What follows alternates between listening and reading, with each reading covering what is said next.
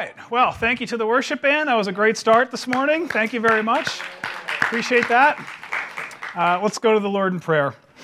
Uh, Lord, we do thank you uh, for uh, all the people in this church who do so many things to, to get us going on a Sunday morning, so many volunteers. Uh, from Sunday school to the children's ministry to uh, just preparing the building to the ushers to the AV people. And I pray I haven't left anyone out. Uh, just so many people here who are doing so much to, to get this place ready so that we can worship you, Lord. And, and we do come before you this morning uh, with hearts of worship, hearts uh, that are eager to, to praise your name, Lord. Uh, Lord, I confess I have no power in myself to make uh, these words uh, do anything. It's the power of the Holy Spirit that makes it happen, Lord. And so we ask that the Holy Spirit come now Lord, may the Holy Spirit do his work, and we trust, Lord, uh, that these words that uh, will come forth will not return to you void, but will accomplish the purpose for which you sent them. We pray it in Jesus' name. Amen. Okay, so continuing our study uh, in the book of Acts, and uh, what we've seen so far is we have seen the event of the, co- uh, of the coming of the Holy Spirit. Uh, and then we saw Peter's explanation of the event of the coming of the Holy Spirit. And this week we'll talk about the effect of the coming of the Holy Spirit on this first century church. Uh, the, the, Holy Spirit came. The first century church had been born, uh, and a church that started with 120 people added 3,000 uh, in a single day. Uh, we hold about 100 chairs in here. How would you like it if 3,000 people uh, showed up next week? Uh, what would we do with all these people? Wouldn't that be a nice problem to have? Uh, that's the power of the Holy Spirit. The Holy Spirit can do that if the Holy Spirit so chooses. And uh, but but th- this first century church is now large, and and what does a Holy Spirit filled church, uh, filled with believers, indwelt by the Holy Spirit, uh, do next? Uh, they, they, didn't know what to do, and so they they ask, "What do we do next?" And I, I want to think about who these church members are. Uh, they're Jews, of course, right? These are first century Jews who have just been converted to uh, Christianity. And uh, so we ask the question uh, were they religious? Well, yeah. I mean, there was nobody more religious than a first century Jew, right? They were religious to a fault. Uh, but Christianity is not about being religious. Uh, being religious means following rules and regulations and following the law. having the Spirit means that you are free uh, to worship Christ by the power of the Holy Spirit rather than strict adherence to rules and regulations. Do you think that that was easy for these Jews to understand? Uh, not at all, right? Uh, Paul spent his entire ministry uh, arguing with, with people that he called Judaizers, trying to show them that uh, Christ is the end of the law and that we, we, we follow by grace and truth and not by the letter of the law. Uh, so they had so much to learn, these Jews did, about Jesus' life uh, and his death and his resurrection and what it all meant and, and how we are to live as Christians now that we have the Holy Spirit. And so when you want to be trained, uh, what do you do? You go find somebody with more knowledge than yourself, more experience than yourself, and you stick to them like glue, and you learn, learn, learn as best as you can. Uh, I was watching uh, on ESPN a, a, special that they ran recently called The Two Bills. I don't know if any of you saw this special, uh, but it was a special about the relationship between New York Giants football head coach uh, Bill Parcells and his defensive coordinator Bill Pe- uh, Belichick, who, of course, uh, as you know, went on to coach the New England Patriots five Super Bowls later. he's a legend in his own right. Uh, but Belichick, he, he did not know how to be a head football coach, and he wanted to be a head football coach. And uh, what really struck me about the piece was that Parcells used to invite Belichick to meetings where personnel issues were discussed and salary cap issues were discussed and, and injury issues were discussed. And, and these are the things that you need to know to be a head coach. Uh, Belichick was a brilliant defensive coordinator by all accounts, uh, but he was focused just on the defense. He didn't know how to oversee the whole thing. And so he was very thankful to Parcells, who allowed him into those meetings and, and taught him how to be uh, a head coach. And, and he had much to learn, and so he stuck to Parcells like glue, and he learned, learned, learned.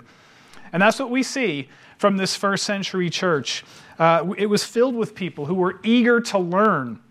And the apostles' job was not an easy one. They have to take people who are steeped in the law and steeped in tradition and try to change their mindset so that they would uh, follow a, a, Christian life of discipleship. Uh, he was trying to make Christian disciples out of them, and that's not easy to do. So, what we see here when we come to Acts chapter 2, verses 42 to 47, is it's a little snapshot into what the early church looked like. And and Luke has scattered a bunch of these little snapshots of the early church throughout uh, the book of Acts, and, and we'll see them as we go through. But this is probably the most detailed one, the most revealing one. Uh, what we're going to see in these verses is, is uh, Luke giving us an early glimpse, and it's a beautiful and wonderful glimpse into the early church. And it's a, it's a model that we see in this early church that, that most New Testament Bible teaching churches are trying to follow uh, even to this day. Uh, and so Luke tells us that this church was knowing, it was growing, and it was going. And that's what we'll see in these six verses. So I want to read these verses and then we'll dive into them. Uh, look at verse 42 with me. They were continually devoting themselves to the apostles' teaching and to fellowship, to the breaking of bread and to prayer. Everyone kept feeling a sense of awe, and many wonders and signs were taking place through the apostles. And all those who had believed were together and had all things in common, and they began selling their property and possessions and were sharing them with all, as anyone might have need. Day by day, with one mind in the temple and breaking bread from house to house, they were taking their meals together with gladness and sincerity of heart, praising God and having favor with all the people. And the Lord was adding to their number day by day those that were being saved. So, the first thing we see here is that the first century church was knowing. They were continually devoting themselves to the apostles' teaching. Uh, the word disciple means learner. So, a disciple is a learner, and his task is to follow someone who knows more than he does and learn from that person.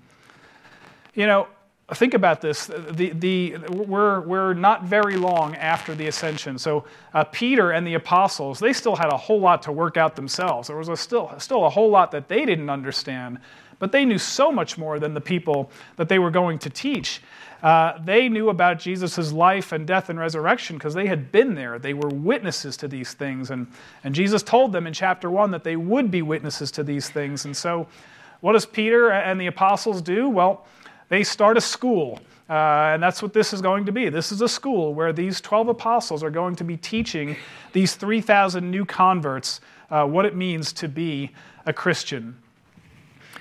When we get to Acts chapter 17, we're going to see Paul teaching a, group of people called the Bereans. Uh, they're a church that has been established in Berea. And when Paul taught, the Bereans searched the scriptures to see if these things were true.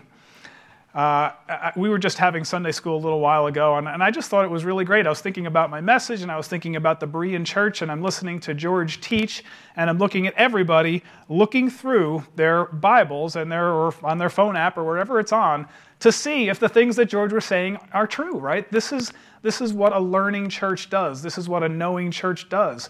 Uh, a teacher teaches, and the people then search the scriptures themselves to see if what they're saying is true. And and that's a learning church. Uh, the, these apostles or these disciples were continually devoted to the apostles' teaching.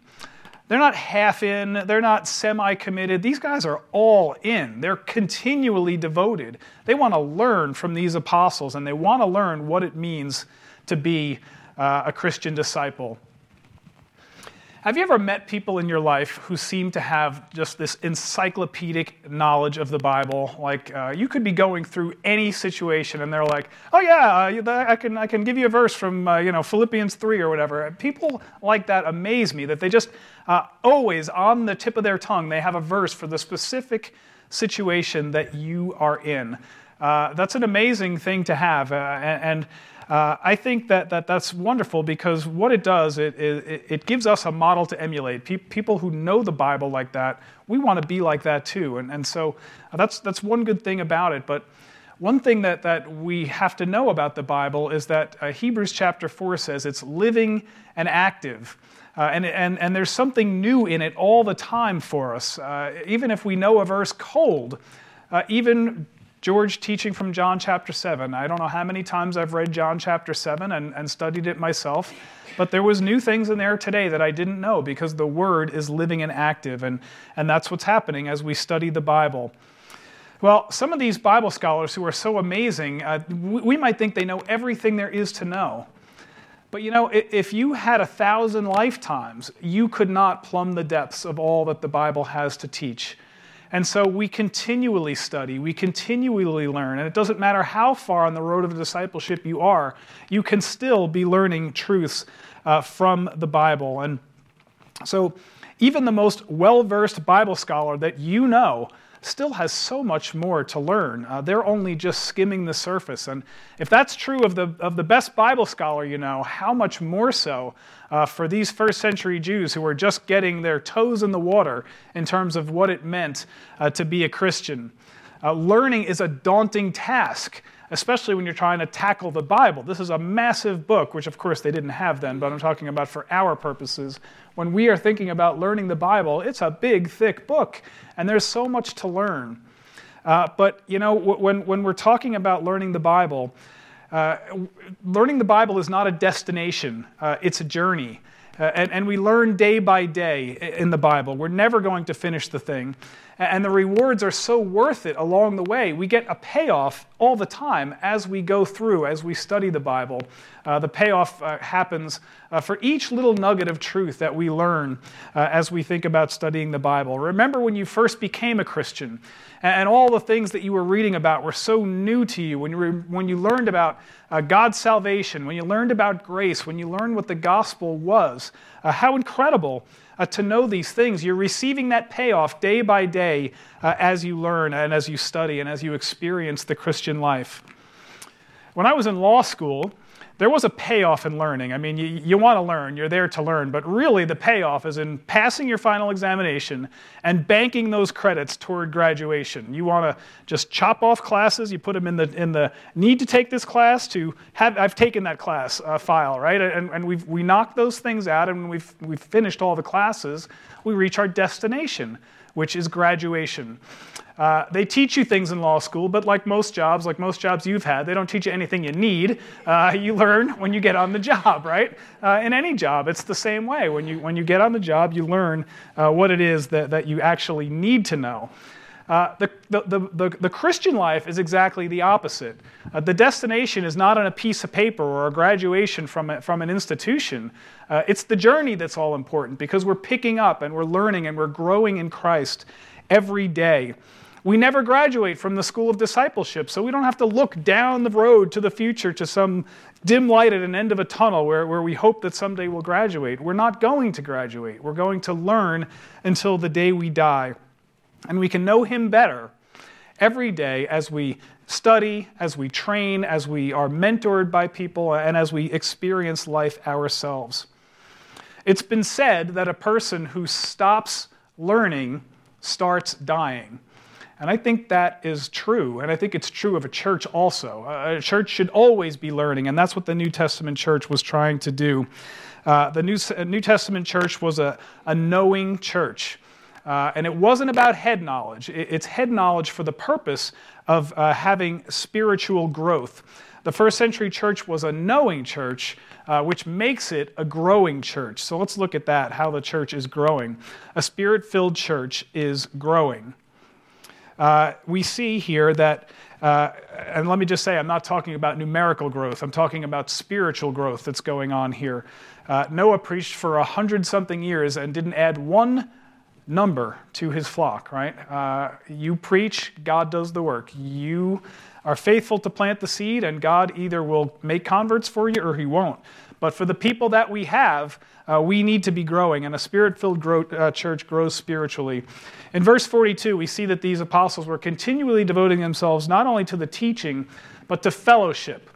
Uh, fellowship is the Greek word koinonia, and it means to be in close association, close relationship uh, with other people around something that binds them together. And, and what is it that binds them together here?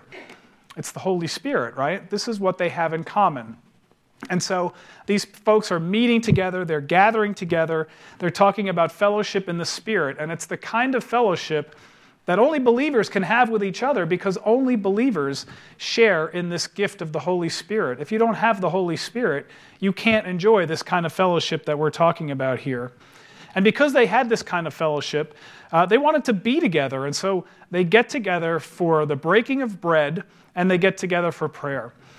Uh, the breaking of bread uh, certainly refers to the Lord's Supper, but it also refers to just being together, hanging out together, having meals together, and, and getting to know each other and sharing in each other's experiences and, and, and trying to, to walk this road of discipleship together uh, as Christians and as church members uh, and as members of Grace Redeemer, we ought to be seeking this kind of fellowship as well. And, and one thing about this group I know is that we all like to hang out together. Uh, we love to eat, which is a really cool thing. We get together, we hang out, we eat, we tell our stories, we get to know each other better. And, and there are so many blessings in that because uh, when we're together, we, we can uh, we learn from each other. Uh, you may find people in this church who are further along on the road of discipleship than you are, and, and you can be a mentor to, to somebody. And, and you can, uh, or you can be uh, mentored by that person. And you can also find somebody who's not quite far along the road of discipleship as you are, and you can mentor that person. Uh, we share uh, in our salvation and we rejoice in it. Uh, we, we rejoice in our common experiences. We, we share our sufferings together. We pray for each other when, when something might not be going quite so well for another member of the body. And, and we worship God, and God shows us His power and He shows us His will and He gives us spiritual discernment as we gather together and we pray together. God wants us to have this kind of koinonia, this kind of fellowship, because uh, it makes for spiritually healthy people. And spiritually healthy people make for spiritually healthy churches. We can build each other up, and then we can go outside these walls and help people who need our help as well. When these people were not rejoicing or fellowshipping together, they were together in prayer. Uh, what do you think they were praying for? I think they were thanking God for their common salvation. I think they were praying for friends and family to receive the Spirit as well. Uh, I think that they were praising God for His mercy and grace and asking for God's will and direction uh, in their lives. Lord, we're Christians. We've been Christians for an hour. What do we do next? They're praying for will and direction and, and hoping God will set them on a course that will uh, be impactful to the rest of the world.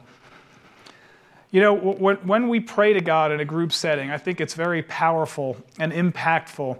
Uh, I don't know if, uh, if, you guys felt it uh, just before we moved into this building. We did that directed prayer. Uh, and I thought that was a really meaningful uh, and powerful thing that we did, where we, we got up and we, we just stood as a, as a body and prayed for our country and for each other and for our church and for the church universal.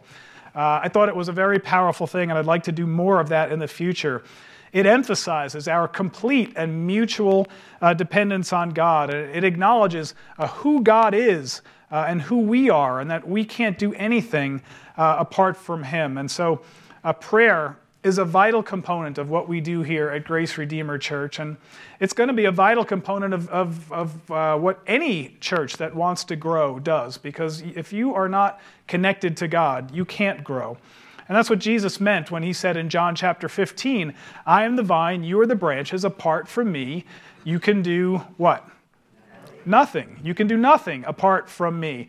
And so this first century church is tethered to Jesus uh, by the power of the Holy Spirit, and they're tethered to each other by the power of the Holy Spirit, enjoying this vertical relationship with God, uh, bound together with God by the power of the Holy Spirit, and then bound to each other uh, by this Holy Spirit that unites them.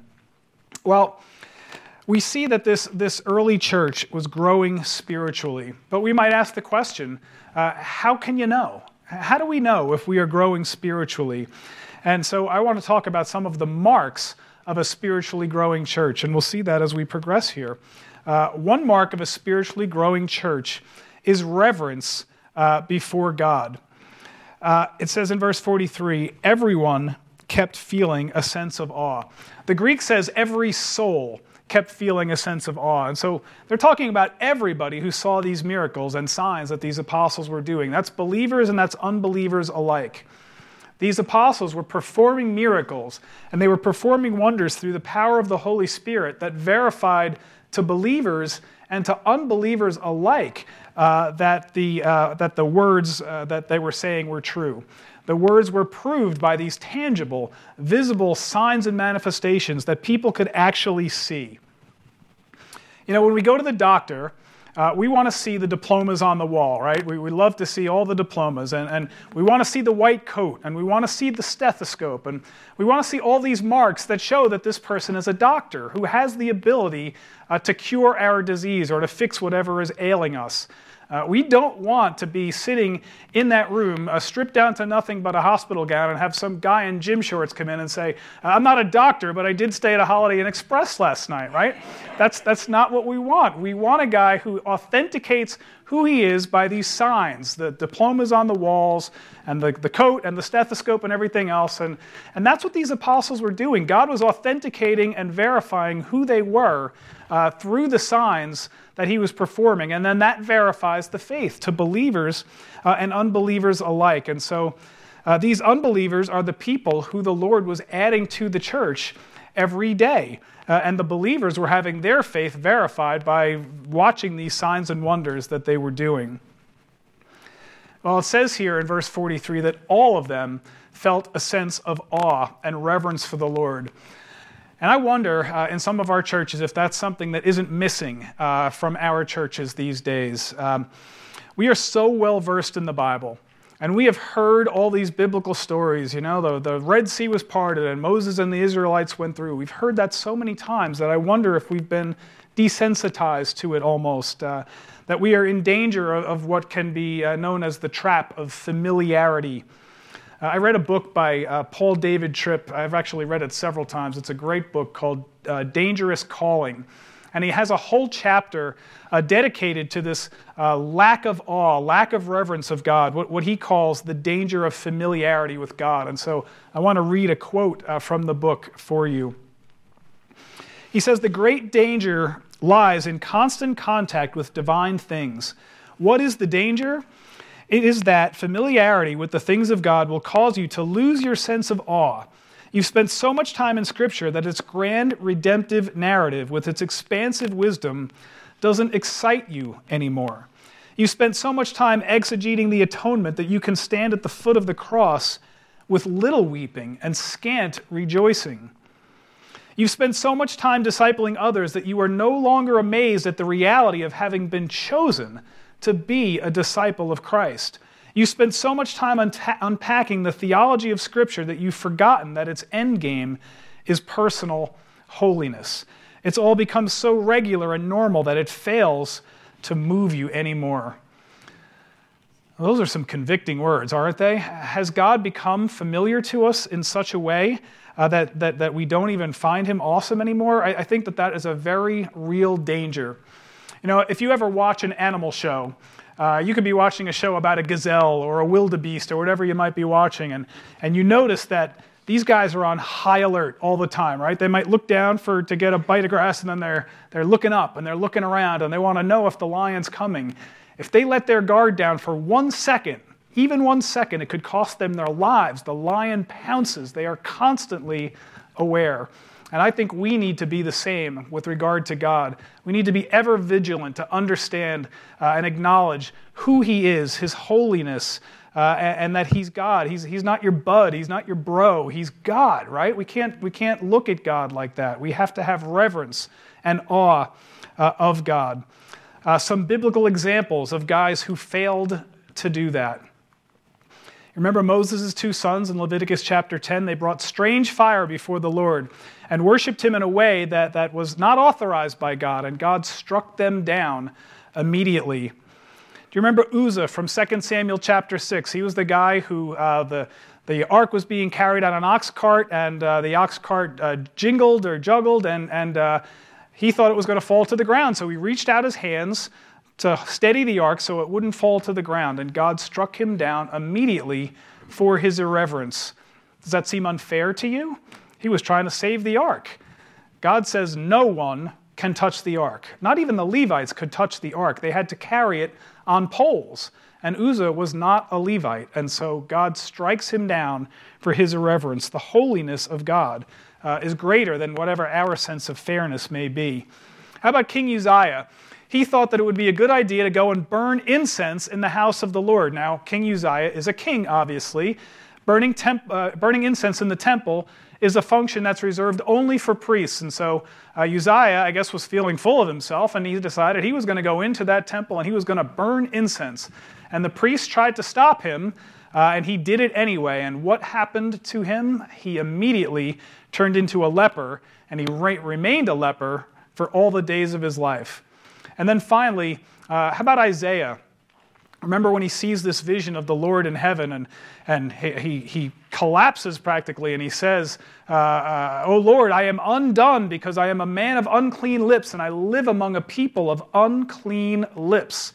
Uh, the Hebrew text actually uh, says uh, literally, he fell apart as if he melted to the ground uh, in view of God's holiness. Um, I pray that God never becomes so familiar to us that we lose this sense of awe, this sense of reverence when we think about God and what He has done. Our reverence of God should increase, uh, not decrease, as we think about who He is and as we get to know Him better and as we walk uh, this road of discipleship. So, one mark of a spiritually growing church is reverence. Are, are we increasing in our reverence of God? Another mark of a spiritually growing church is that our generosity should increase. Look at verses 44 and 45. Uh, all of a sudden, these church members cared less about themselves and more about everyone else around them, right? A selfishness is, is, an inherent human trait, right? We're, we're all selfish to some degree. But these guys, they put self aside and they wanted to give to others. And it's apparent that they had already learned a couple of valuable lessons from the apostles' teaching. Because Jesus loved them, they could go out and love others. And because Jesus is able to give to them, they can go out and give to others. Uh, we're to share our material goods with those in need. It all belongs to God anyway, so we can give away whatever He gives to us, knowing that He's able to replenish. Uh, it's been said that God can't put anything into a closed fist, right? If you're holding your material possessions so tightly, how's God going to put anything in that? You'll open your hand, you let your material possessions go, and then God can pour liberally into your hands. And I'm sure that many of you have seen that in your own lives where you thought, I don't know if I can afford to give this away. I'm going to give here and it, might hurt. And then God does something incredible. But God, right? He comes and He does something more than we could possibly ask or imagine. And so God is able to do that. Uh, if you've ever been around a two year old, you know that their favorite words are no and Mine. That's right. No and mine. Uh, they're not into sharing. They're not into sharing at all. They have to be taught that. And, you know, we're uh, older than two, most of us, and we all have to be taught sharing. We're not so good at sharing. That's not typically in our DNA. But this first century church was all about sharing. Uh, they're giving up their property and they're giving up their possessions. And, and when they didn't have enough, what did they do? They sold their property, they sold their possessions, and they were giving it to those in need. And that's what we would call giving until it hurts. When Jesus saw a poor widow putting two copper coins into the temple treasury, here's what he said Truly I say to you, this poor widow put in more than all of them, for they all out of their surplus put into the offering, but she out of her poverty put in all that she had to live on. So, two copper coins is, uh, in terms of strict quantity, it's less than what these other folks were putting in. But because it was all she had to live on, and they were giving out of their surplus, she was actually giving more. That's extreme generosity. That's extreme and deep trust in God to provide. This new church was extravagantly generous. So, a question for us to ponder Does this apply to us? Are we supposed to sell our houses? Are we supposed to sell our cars? Are we supposed to sell everything that we have and give to the poor? It sounds like communism, doesn't it? The difference is, is that in the first century church, this giving was voluntary and it was occasional. They were giving as people had need. And it was not done by government mandate, it wasn't required to be done. Uh, this giving was done out of love and not out of compulsion. But that doesn't mean we shouldn't be concerned about the poor, does it? Uh, our giving should be just like the first century church was. We're not obligated to sell everything that we have and give to the poor. Yet at the same time, if we're not concerned about the poor, if we're not giving to the church, uh, it reflects an issue in our own hearts. God is concerned for the poor. He says so over and over uh, in his word. And so, if God is concerned for the poor, we ought to be concerned for the poor and give generously as well. God loves a cheerful giver, and he loved the giving that this first century church was doing. So, two marks of a spiritually growing church reverence and generosity. And here's a third one unity. Notice the attitudes of these people in verse 46. Uh, they were of one mind. This is that Greek word we've talked about a few times already that keeps popping up in Acts. It's homothumadon, and it means that they are, uh, were of one mind uh, towards something. And here they're of one mind towards fellowship with each other and, and going out and spreading the news to others. Uh, they, were, they were in fellowship with each other and they're growing in the Lord. And secondly, they're growing in generosity uh, and in love for each other. And they ate together with joy and sincerity of heart when you read these verses, uh, a sub theme of all of this is the joy that you read in this first century church. The joy is just overflowing. They're so happy, they're so thrilled with their salvation that they, they can't wait to go out and share this with the world. And it's so amazing uh, when, when, you, when you find people who love the Lord and who live for the Lord only and, and put the Lord first. So much of what divides people just falls away, right? These are human concerns, these are human divisions God doesn't look at us that way. God looks at us all as His children. And so there should not be divisions among us. Um, nobody cared there who was rich and who was poor, who owned a house, who didn't own a house, who was selling their material goods, and who was receiving the gift. They were all of one mind. Uh, people weren't worried or concerned that there wasn't going to be enough left for themselves if they sold their stuff because they knew that God could provide. Because of their vertical relationship with God. They, they loved God, they knew who God was, they understood Jesus' sacrifice, and so they trusted God. And when you have that kind of vertical relationship with God, it's so much easier to have horizontal relationships with other people because God loves them too. And God's love pours into us, through us, and out of us to others. It's an outstanding model for us. we can't love the Lord and be self focused and self absorbed uh, at the same time. We should be so God soaked and God saturated and God filled that we can't fit any more God in ourselves, and it has to pour out and spill out uh, over to us and onto others. It reminds me of the old Wendy's uh, Where's the Beef advertising uh, campaign. You remember this from the 80s? Uh, this is what uh, people who are not generous look like, who are not filled look like. You have this gigantic bun, and you have this little hockey sized uh, piece of beef on that bun. And, and the little old lady who's so cute used to yell on the phone there, Where's the beef? Remember that? Well, she's saying, Where is the beef? And then they cut away from this picture and they show the Wendy's hamburger. And the, the meat is spilling out over the bun so much that the bun can't even hold the burger. And that's what we're supposed to look like. We're supposed to look like the bun that can't hold the burger, and the, and the, the love of God is just spilling out over into others. When we're overstuffed uh, with God's love like that, our generosity uh, will overflow to others, will be so attractive uh, to others that, that people will flock to us like kids running to an ice cream truck. They will want to get to us uh, and be with us. So, the spirit filled church, it's reverent, it's generous, uh, and it's united. And when you have these marks, that's, those are the marks that, that show that a church is spiritually growing. And a church that is spiritually growing is also going to be going. So a church is knowing, it's growing, and it's going. We see this in verses 46 and 47. Verse 46 says that they were going from house to house uh, preaching the gospel, that Jesus died for their sins and rose from the dead so that if they believe, they can have eternal life. Verse 47 says that the Lord was then adding to their number day by day those who were being saved. And so what you have here is, is people believing and, and God adding them to the church. And if the church was going to grow, it was going to grow not only spiritually within the body, uh, it had to grow from outside, uh, with, with unbelievers becoming believers. And so you disciple believers in the church, you evangelize unbelievers outside the church. And that's what this first century church was doing. Uh, if these people were all believers already, there would be nobody to add to their number. So we see that they're going from house to house, talking to believers and unbelievers as well. Uh, Cat Stevens used to sing a song called I Can't Keep It In. I don't know if some of you know this back from the 70s. I can't keep it in. I can't keep it in. I gotta let it out. I've got to show the world. World's got to see. See all the love, the love that's in me.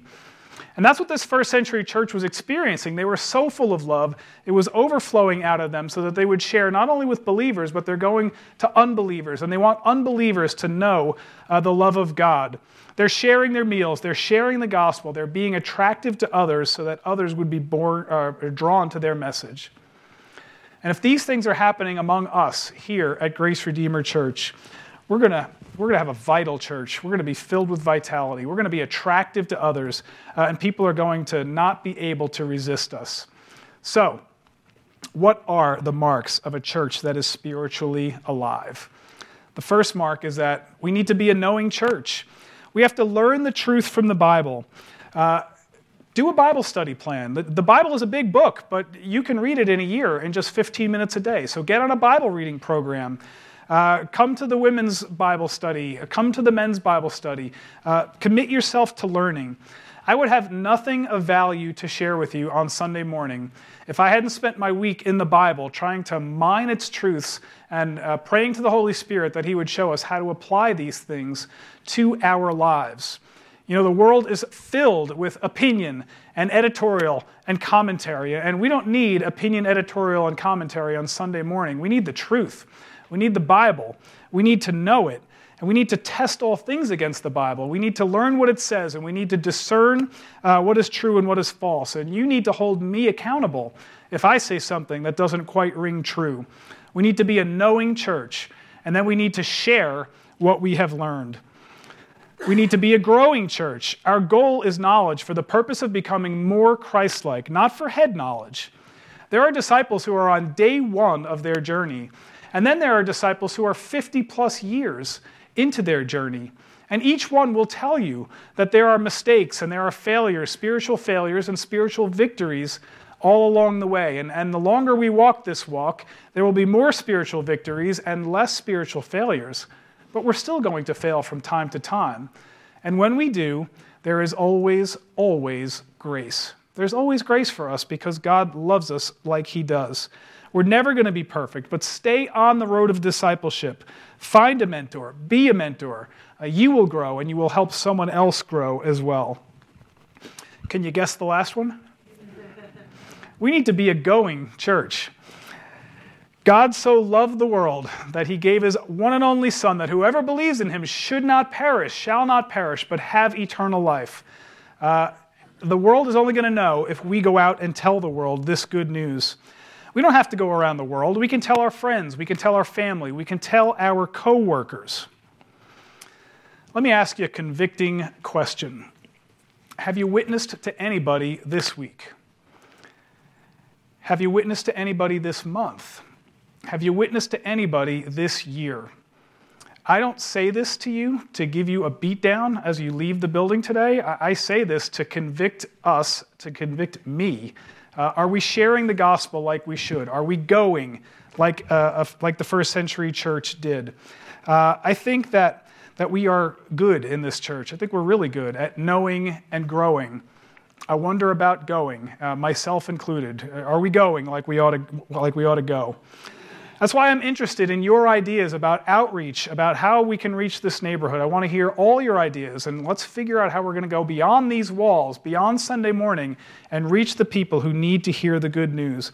I pray that we have the courage to be a going church, and I pray that we would tell people the good news and demand a response. Uh, God's part is in making people repent and believe, our part is simply to go. And when we look like the century, first century church, not only will we have a message that the world needs to hear, we're going to have a message that the world wants to hear. So let's look like this new first, uh, this first century church, and we're going to be so attractive that we are going to draw people to us and we're going to make converts. Let's pray. Dear Lord, Learning is a daunting task. Trying to comprehend who you are, Lord, is a daunting task. In fact, uh, you give us glimpses into who you are, but we will never fully understand who you are and what you've done.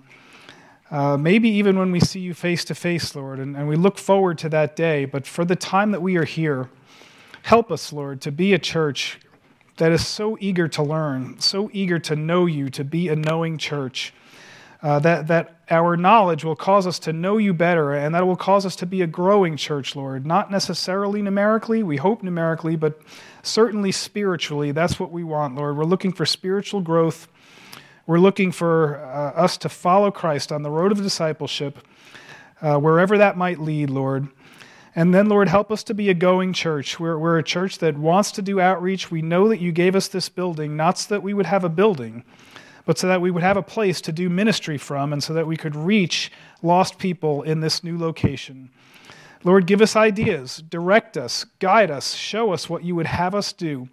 Uh, let us be your hands and feet. Show us where you are working, Lord, and help us to join you there. We want to reach the community. We want to reach the world with the gospel, Lord. It's our work to do, to spread the seed. It's your work to make people repent and believe. And we pray that we would do that in Christ's name. Amen.